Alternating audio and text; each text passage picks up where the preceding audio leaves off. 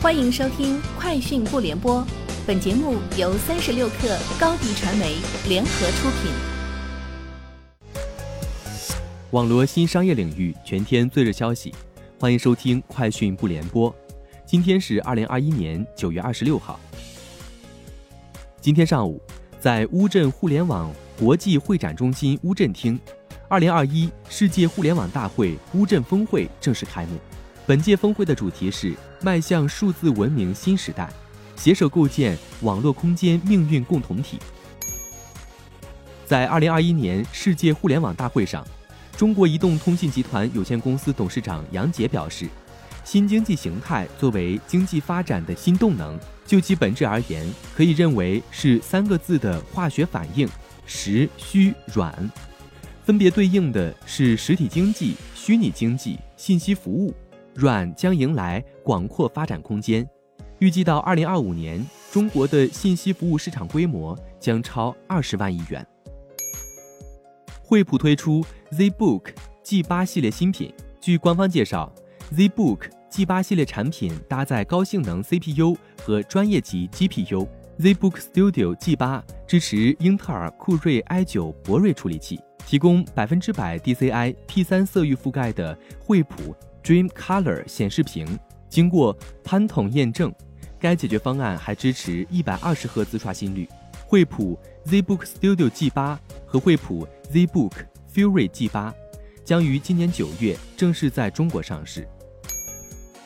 近日，中国东盟商务理事会执行理事长许宁宁表示，二零二零年东盟国家的整体外来投资下降，而中国对东盟全行业直接投资大幅增长。充分体现了中国东盟经贸互补性、韧性、活力强。二零二零年，中国对东盟全行业直接投资增加了百分之五十二点一，其中排前三位的为新加坡六十六点三亿美元，印尼十九点八亿美元，越南十三点八亿美元。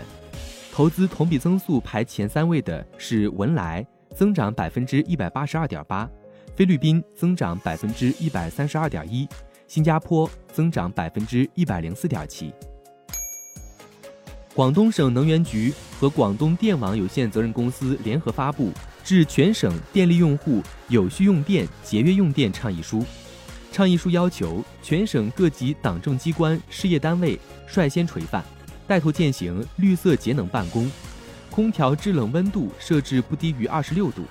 空调运行期间保持门窗关闭，非工作时段空调等办公设备电源处于关闭状态。办公场所三层楼及以下停止使用电梯。